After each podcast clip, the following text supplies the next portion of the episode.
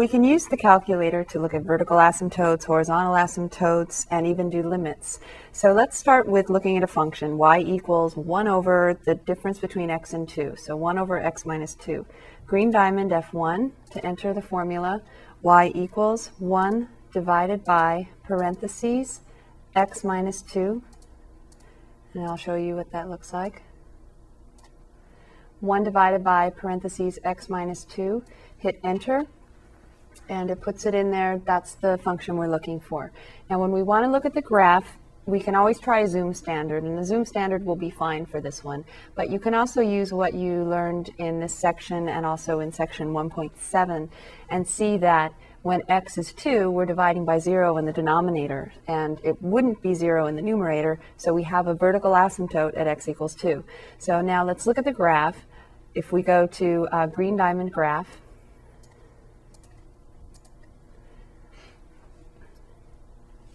And that's a standard zoom window, negative 10 to 10, negative 10 to 10.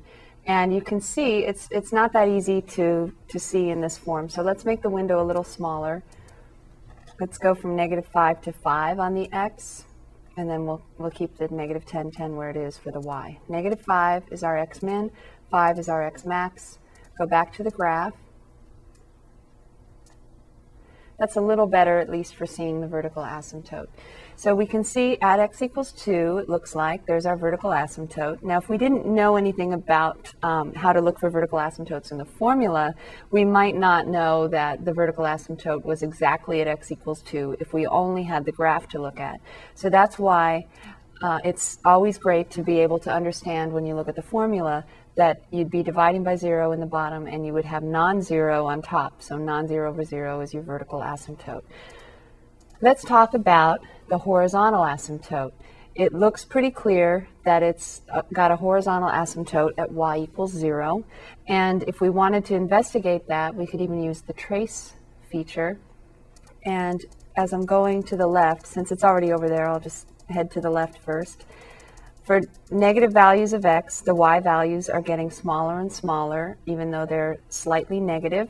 And if I wanted to look at more values, I would need to change my window, wouldn't I? So now if I'm looking at long run behavior, the end behavior of the graph, then I want to go out pretty far on my x values, right? So I'm going to do maybe negative 50 and positive 50 and go back to the graph. So x min negative 50, x max positive 50.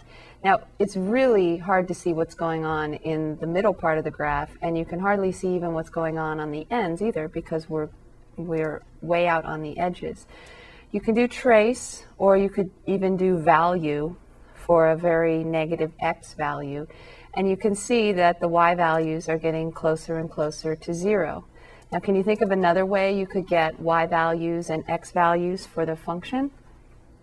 If you looked at the table, you could also see values uh, getting the y values getting smaller as the x values get more negative. Let me make this a little bigger. See, as the x values get more negative, the y values are getting smaller.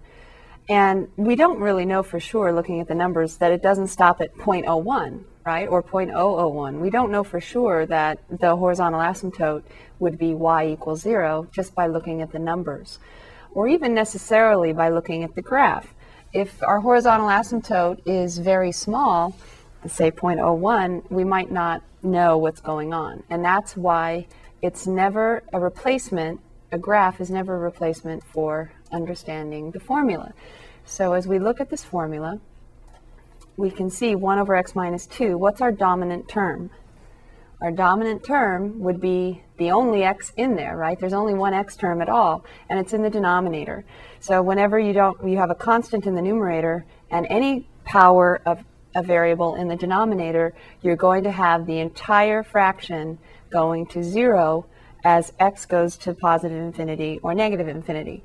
And I like to think of it as you have one pizza for an infinite number of people, the more people you get in dividing one pizza up, the smaller the pieces get.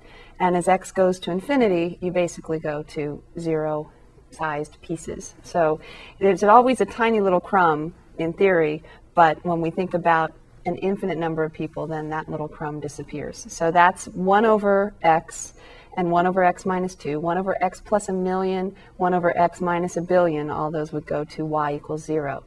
So looking back at the graph again,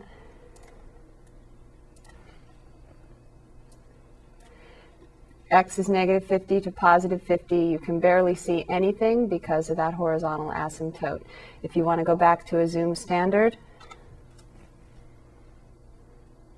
that's better. The best one was when we had negative 5 to 5 because we could see more of the inside, the middle of the graph, where x equals 2 is our vertical asymptote.